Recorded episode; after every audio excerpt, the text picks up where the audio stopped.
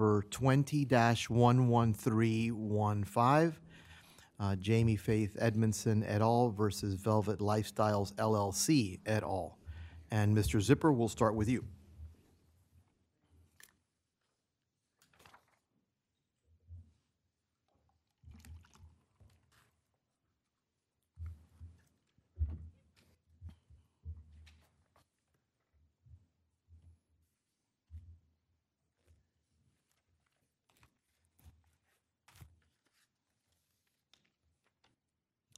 May it please the court. My name is Joshua Zipper. I am counsel for the defendant, appellants Joy Dorfman and my three Yorkies. Um, Joy Dorfman was planning on coming, uh, but she's 71 years old, and the trip and down to Miami from Palm Beach County was a little much, so um, she is not here. This is an appeal of an order granting summary judgment as to liability only against Dorfman and Yorkies. Um, There are numerous problems with the order uh, and the evidence on which the order is based. The order um, simply doesn't articulate a factual or legal analysis uh, which would support any liability under any theory. Um, And the, the question of the theory is open because the lower tribunal simply didn't articulate an actual theory of liability under which Dorfman or Yorkies um, were being found liable. I think you may have, for my part, I think you may have an argument with regard to Ms. Dorfman, but I don't see the problem with Yorkies.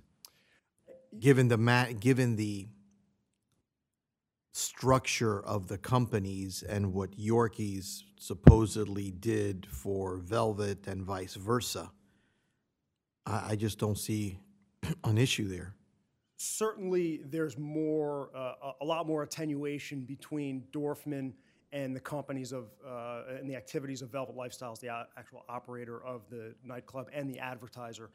Um, But uh, Yorkies Well, the thing is, the thing is that there are, there are different legal standards for Ms. Dorfman than there are for the corporate entities.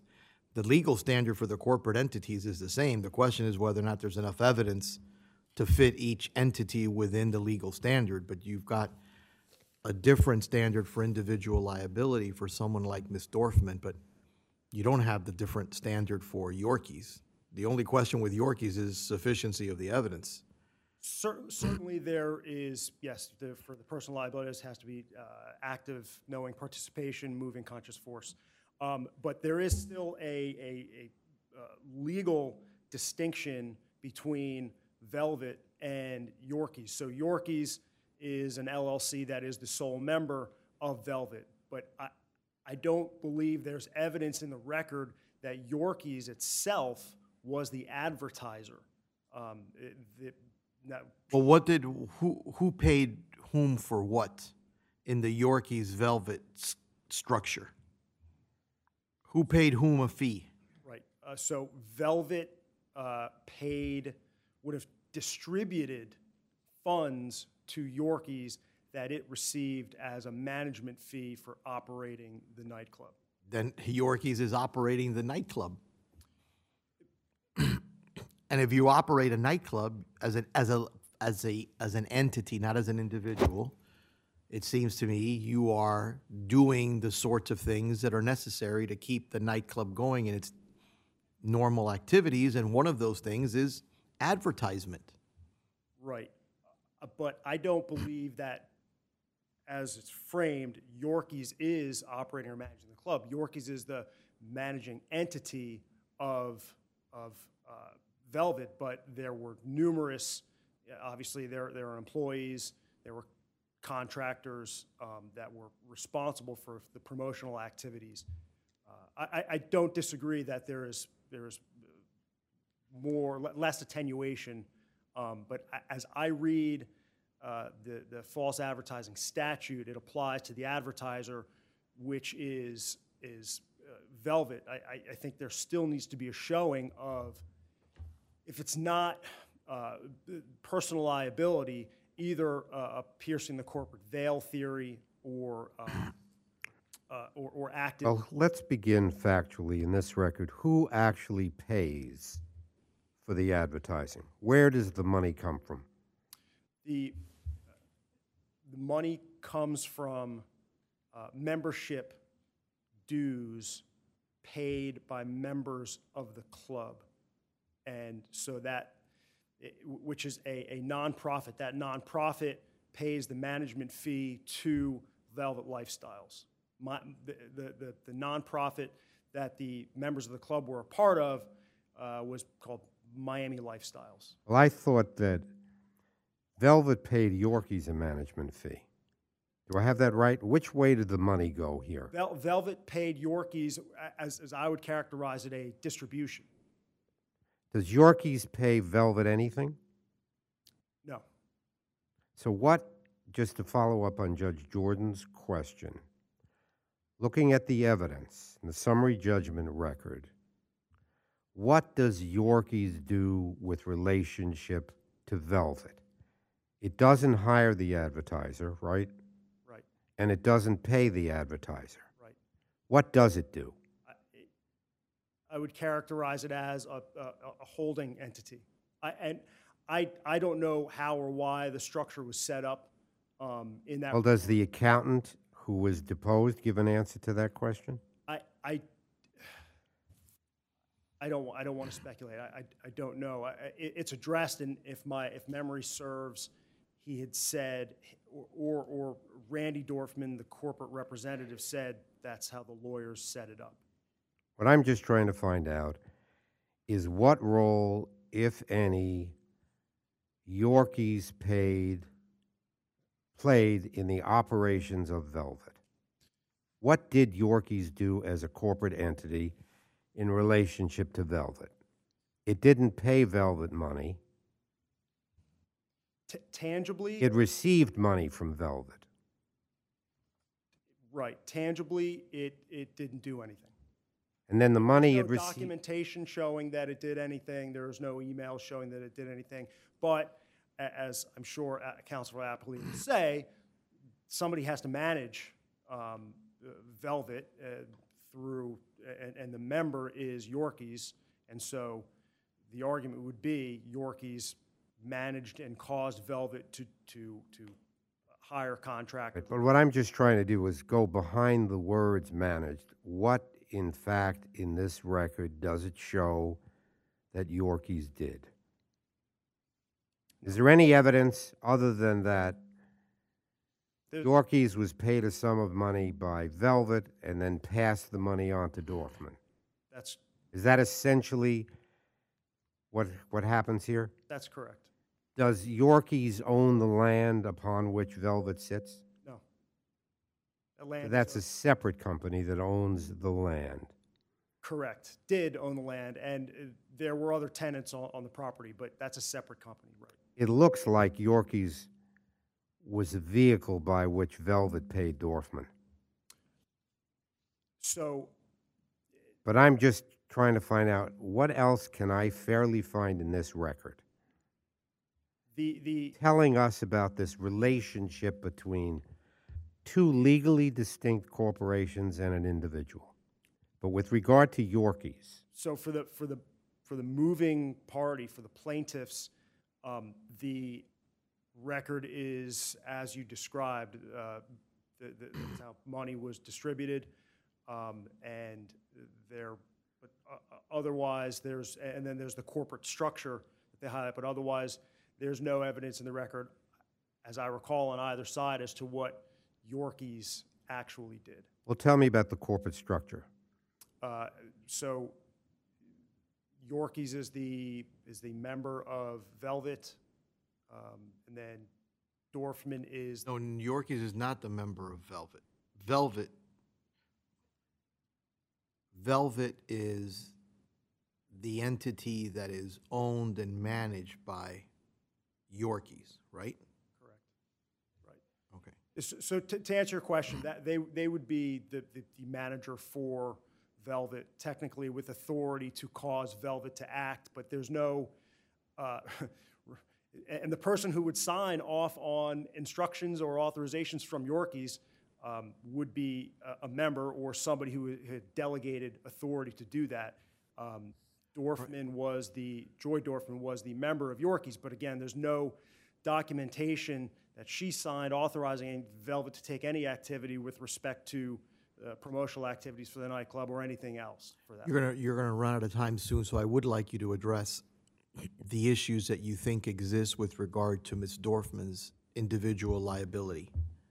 Right, so um, I think that the case law that is cited in the initial brief, the Chanel um, line of cases makes clear that for personal liability, there has to be more than, than what I think is being proposed as a control theory, some, uh, that, that by virtue of her being a manager of the manager of the false advertiser, she's liable. But the standard requires a lot more. It requires a moving, active, knowing participation in the infringing conduct.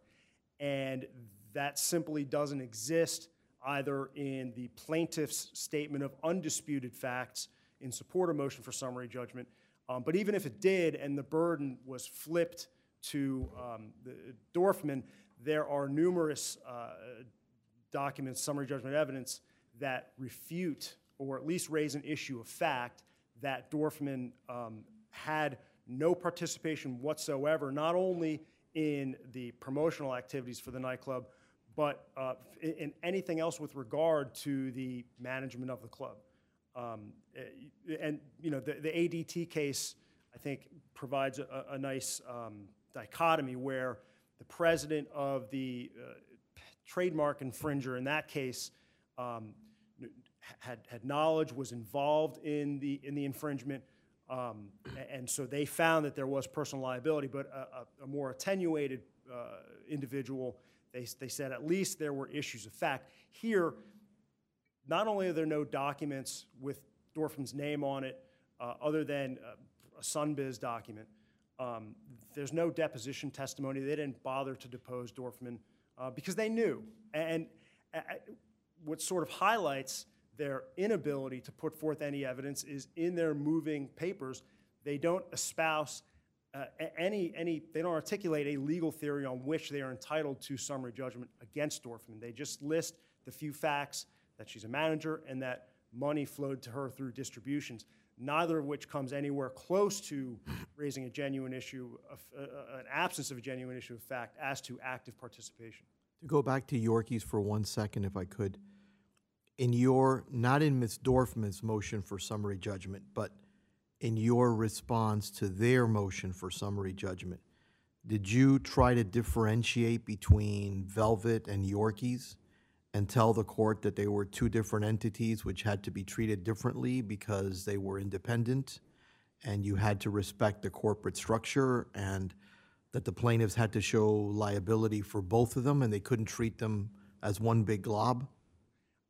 I regret not being counsel in responding to that. And, and so to answer your question, it- not in so many words, whereas with Dorfman, uh, there, that distinction is made clearly. um, uh, But I, I don't recall, and I'm going to go back and check and with the remaining time I have at the statement of facts to see. My, my, my feeling is the same as yours, having read the summary judgment record. Uh, Not the underlying facts of depositions and discovery and all that, but the papers.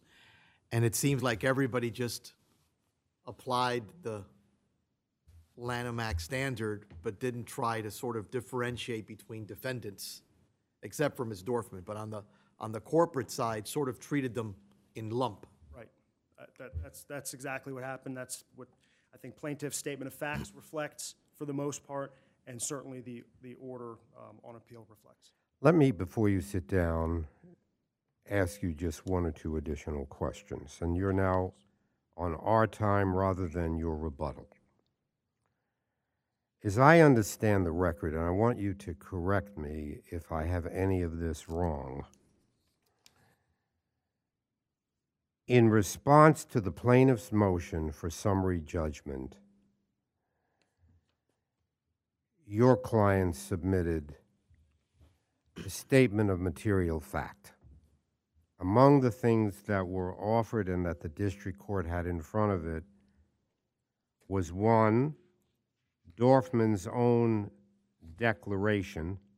Um, I take it Dorfman was never deposed. Correct. Plaintiff did not depose Dorfman. That's correct. You had the declaration of Jason Silvera. right? And he was deposed. He was deposed. Third, you had the declaration of Marilyn Gonzalez, but she wasn't deposed, or she was deposed. I believe she was, yes. And then you had the testimony, you had the testimony of Randy Dorfman. Correct. As I understood it, Randy Dorfman testified about the role or relationship between the corporate defendants. Do I have it right that he testified under oath that Velvet was the management company for the club, not Yorkies? That's correct. So he disputes Yorkies as being a driving force or playing any role in the actual operations of Velvet. Right, and, and he, he would know these companies, club has operated since 2001, before Yorkies was even formed, which I, I, I think was around 2010, 2011, but I might be off by a year or so. Does he testify, or does the accountant Mark Liebman testify specifically about the purpose surrounding the creation of the three Yorkies? As I recall, and I'm going to go back and look at Mr. Liebman's testimony, it, it was because they, the, the Dorfmans had recently been married and they were, I guess, restructuring their estate, and that is what lawyers advise them to do. I, I am going off memory, so I need to double check that. That's fine. Let me just ask you one final question, and you can just check it before you come back on rebuttal. Am I correct that the district court never found or concluded that the evidence submitted, which we've just recounted, was a sham? That's Your colleague has argued that all of that evidence should be discarded because it was a sham. Did the trial court, in addressing summary judgment, ever say in words of substance that this evidence should be discarded because it was a sham? No, that never happened. Thanks very much. Thank you. Okay, Mr. Zipper, you've got your full time available for rebuttal. Ms. Gardner?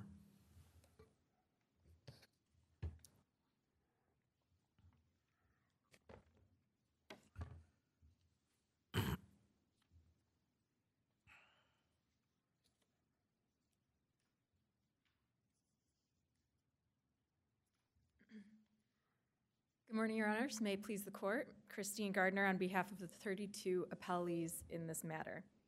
Uh, First, we'd like to point out that appellants have raised no arguments in their briefs as to Velvet Lifestyles LLC, so there's no dispute that that entity is liable here.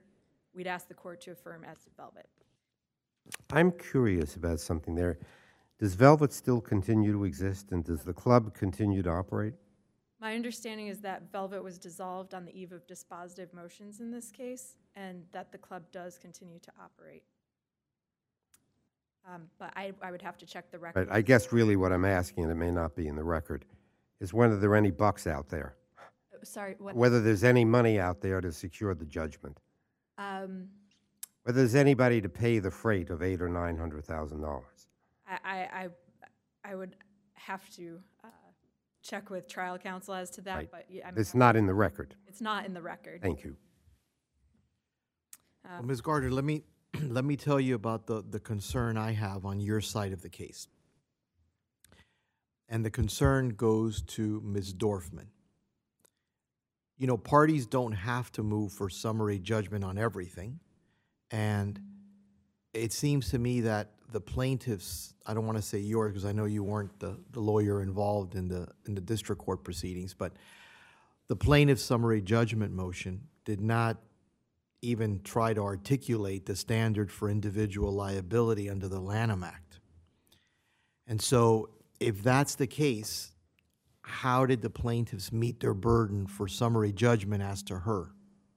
It just seemed to be an assumption that everybody got lumped together, and if there was liability for one, there was liability for all. And that, that may be true with regards to the corporate entities, but I have doubts about Ms. Dorfman. Yeah, understood. And, you know, it, it, that raises a good point that everyone was lumped together. All the defendants were lumped together in response to our motion, in our motion, or our motion for summary judgment as well. Um, But this is a, this is a counter argument to our motion, and, and it wasn't raised. Nowhere in their response to our motion do they actually raise this argument. In their statement of undisputed facts, there are a couple of facts that might go towards this, but again, those facts aren't mentioned in response to our motion at all. But are they, I guess my, my, I take that as correct, I think, given my reading. But my question nevertheless remains, do you, did you meet, did you, and I'm, by you, I mean the plaintiffs, the plaintiffs meet their burden of showing that they were entitled to judgment as a matter of law based on the record against Ms. Dorfman? In other words, if, if a party doesn't brief a certain count in a, in a summary judgment motion, the other side has no obligation to respond to that count because you just didn't move for it.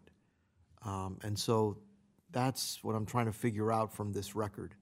Yeah, I, I agree that we did not raise that in our motion for summary judgment. You're correct. Um, But I, I'd also like to point out, with, which uh, you recognized earlier, there's, there's a threshold preservation issue here um, regarding where these arguments were raised. Um, s- You know, our motion dealt with the complicated issue of whether there's a violation under the Lanham Act as to all defendants. And that, that could have been, the individual liability could have been addressed in response, um, but it was not.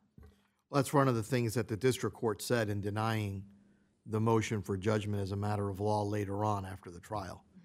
And it's not the mm. district court's job then to look through the record and supply parties with legal arguments that maybe they could have raised, which is essentially what, what we're looking at here. I'm curious, in the complaint that you were operating under, when the summary judgment went before the district court, did the amended complaint ever raise this question of piercing the corporate veil? Uh, No, I don't believe it did. However, I'd note that this is a new argument raised here for the first time. Um, I didn't see it anywhere in the record below. Um, So there's, again, a- a Right, but you're arguing that liability can be established, among other reasons, because the corporate veil should be pierced. correct. That regardless of the corporate forms, all of them were a fiction. There was essentially an identity between Miss Dorfman, the three Yorkies, and Velvet. And therefore, the record was sufficient to support the summary judgment order the trial court entered in your favor. That I understand to be the, the thrust of the argument, but I'm simply asking whether A, the amended complaint said anything about any of these issues. I read it and I, didn't see anything on piercing the corporate veil, the identity of interest. Dorfman was the same thing as Velvet and the same thing as the three Yorkies. I didn't see anything of that. Was there any evidence? So as I as I looked at the record, when the summary judgment motion came up before the trial court, this issue of piercing the corporate veil, et cetera, was was only responded to when you replied to or when your predecessor counsel replied. So there was there was nothing to support the theory of the identity of interest piercing the corporate veil or anything like that. Am I have I missed that in the record? Is there something in the record that would support a finding of summary judgment on liability for the plaintiffs with regard to piercing the corporate veil, the identity of interest, or anything like that? Because I just didn't see anything to support that. Yeah, Judge Marcus, you're completely correct about the state of the record, um, but I'd also note there is evidence of commingling of funds in the record. um, and evidence also that Velvet uh, conceded through its corporate rep depot that it knew what was going on and that it was wrong. Um, There was, um, No, We're not, I guess the Yeah. question that I was asking and the question that Judge Jordan was asking did not go to the liability of Velvet. That's easy for the Lanham Act violations. The problem that I'm having, and I want you to help me with, is how do you get from here to here? Liability summary judgment regarding Joy Dorfman and the three Yorkies. Is there some evidence in the record that would establish that the individual, Joy Dorfman, and the corporate entity, the three Yorkies, actively caused the infringement or played some role as a moving force in the infringement? Can you cite me to any record evidence that would support that proposition?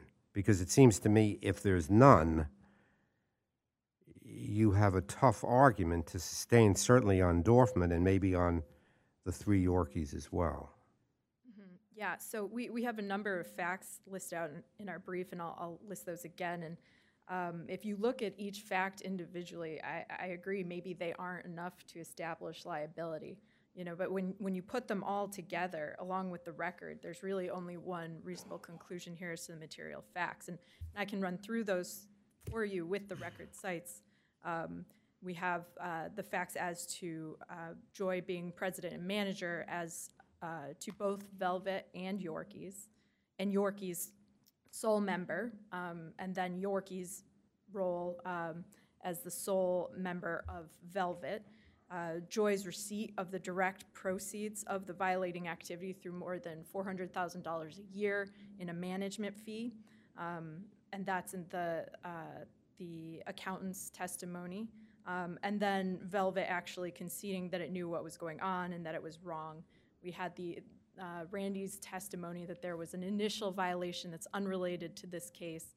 He spoke with Miss Neft, and then after Miss Neft left, um, Velvet, there were additional violations, and that's, that's when our demand letter came along.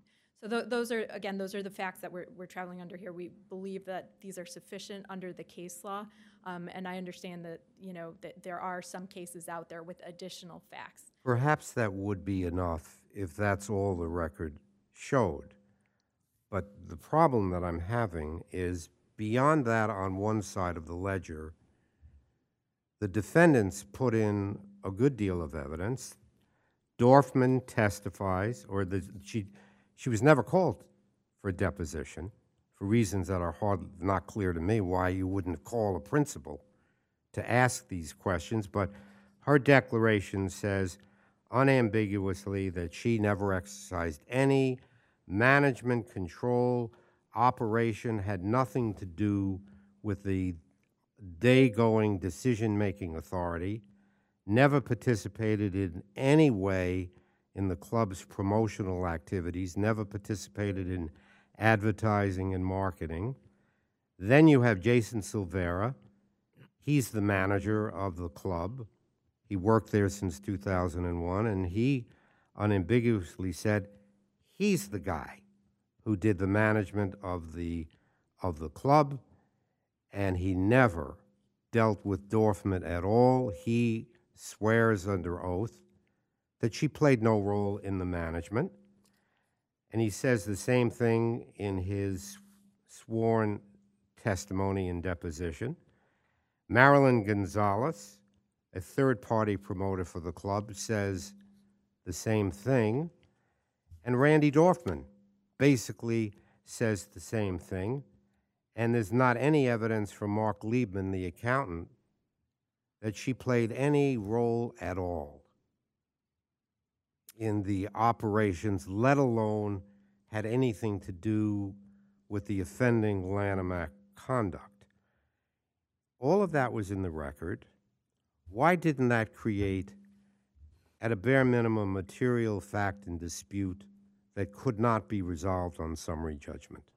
The judge doesn't say one word about any of this testimony, but it was in the record, and the judge says when denying their motion for summary judgment because of the, the error of failing to file a material statement of fact says, but don't worry, I can consider all that evidence anyway when it comes up on the plaintiff's motion for summary judgment. I guess what I'm asking is, why aren't there material issues of fact in dispute that bar summary judgment here? If you believe Dorfman and Dorfman and Silvera and Gonzalez and Liebman, aren't there issues of fact in dispute? On liability, I'm sorry. on, the issue of liability. Well, I'd, I'd point out again that this did not come up in, uh, in our motion. Um, The, the court, again, didn't have to reach this issue when it, when it came to our motion.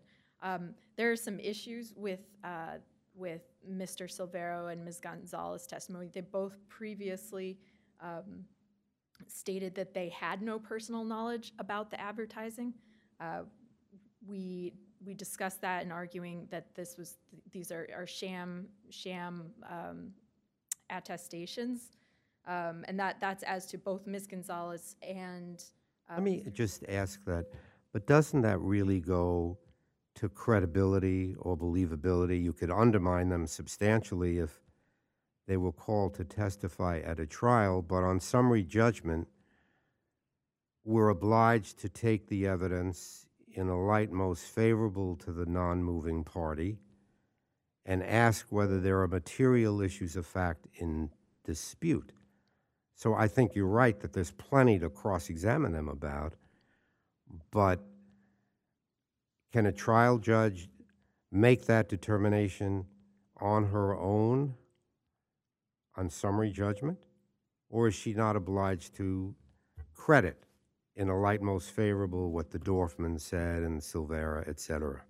well, I, I'd agree that there, that there's, um, I agree as to the standard here and how those should be considered in general, but there, I, I believe it's the, the Bentley case. um, There's, there's another case that's cited in our, in the briefs that um, it also involves uh, the same kind of completely contradictory testimony, um, or I believe, believe that was a, an affidavit or a declaration, um, where you have um, a business, uh, there I believe it was a CEO, stating one thing and then later on directly con- directly contradicting that in order to avoid liability here.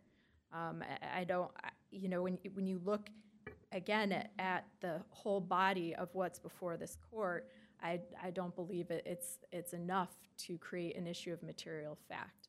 Yeah, I, I think you've got a strong point on that, but the procedural hurdle for me is that, as Judge Marcus noted earlier, the district court never made a ruling on your argument that the declarations or attestations or affidavits were a sham, given the earlier testimony on the record, right? Because we review that for abuse of discretion, but there's never been a decision on that one way or another.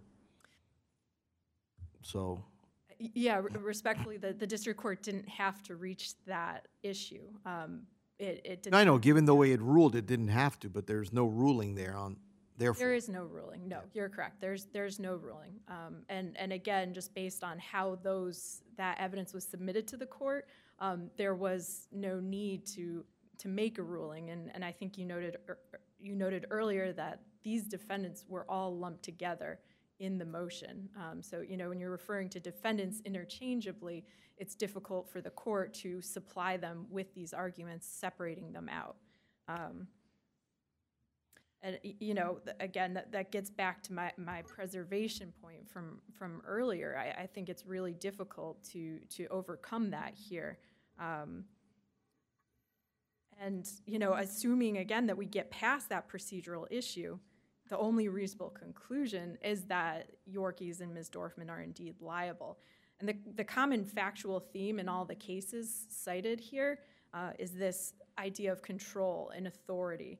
And it's just, it's really implausible that the president and manager of both Yorkies and Velvet, Yorkie's sole member, with Yorkies being the sole member of Velvet, um, with all this authority to control operations and this, the receipt of management fees, would not qualify under this test, um, especially where Velvet conceded that it knew what was going on, knew it was, that it was wrong. Um, uh, You know, we're, we're here today because we put on evidence that she had to have control over the advertising. Um, And this shifted the burden to appellants, and we submit it was sufficient to, had it been properly preserved, um, to merit summary judgment in our favor below. All right, Ms. I, if I may, Oh, of course, of course. um, follow up, um, one thing you can help me with, hold Ms. Dorfman aside. And let's talk about Yorkies, the three Yorkies. It's, as I understand it, a separate corporate entity created under the laws of Florida, registered with the Secretary of State in Florida, right? Distinct from Velvet and distinct from Globus, which owned the land on which the club sat. Correct. There's no question that under controlling law, a natural person and a corporation may be liable for trademark infringement under the Lanham Act if either the individual or the corporation named as party defendants actively caused the infringement as a moving conscious force. That's the language we used recently in controlling precedent as I see it in ADT. What evidence is there in the record that you can point me to with regard to three Yorkies that that corporate entity, holding aside Ms. Dorfman for a moment, that the three Yorkies did something that actively caused the infringement as a moving conscious force. Well, Yorkies is, again, a, a single-purpose entity for the sole purpose of passing these management fees on to Ms. Dorfman. And, and there is testimony from both Randy and the accountant um, below that, that they don't know why Yorkies was formed. It was just something the lawyers did. Um, the facts that we have are, one, Yorkie's uh, corporate officer position within Velvet, and two, its receipt of funds. And, and those are the two facts we have. And then, again, Joy Dorfman's sole position of authority within Yorkies. Would it be, would it be fair to say that Yorkie's liability in substantial measure is driven by Joy Dorfman's liability?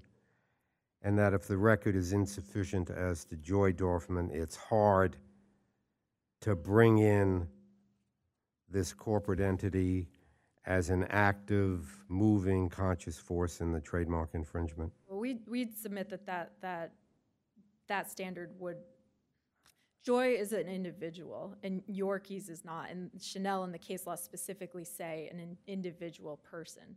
Um, y- You know, th- these are, are two different types of. Right, no, I have no doubt that an individual can be liable. Right. And I have no doubt that a corporation can be liable.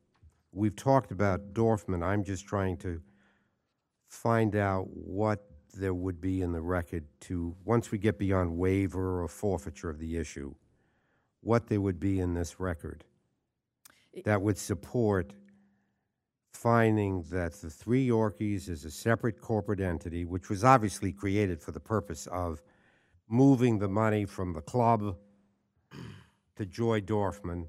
That's why it was there. Other than that, it did nothing. It played no role. She was essentially the company.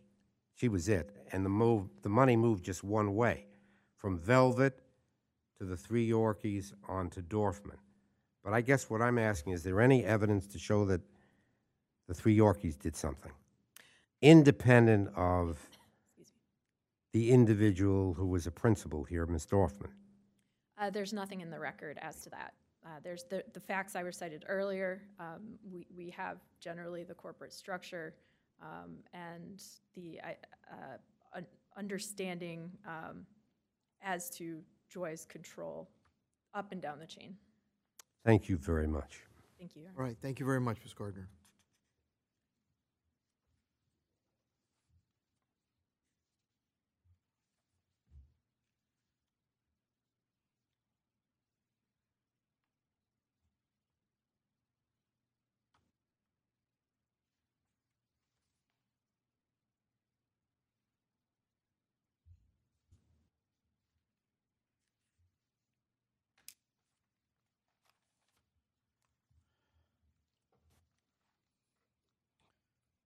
The question becomes one of, you know, the chicken or the egg. So it, it looks to me like they lumped everybody together in their motion for summary judgment. But that you, and by you I mean the lawyers representing your client in the district court, didn't try to tell the district judge, listen, they've lumped them all together, but you can't do that. You've got to treat every entity, every individual differently, and here's the evidence for Velvet, here's the evidence for Yorkies, here's the evidence for Dorfman, and at least as to Yorkies and Dorfman, it fails. So on who do we put the, the onus then? On them for not differentiating in their motion for summary judgment, or on your side for not bringing those distinctions to the district court's attention in your response? Certainly, the burden is on the plaintiff in moving for summary judgment. They have to establish the absence of a genuine issue of material fact as to whatever theory of liability they're seeking um, to be imposed.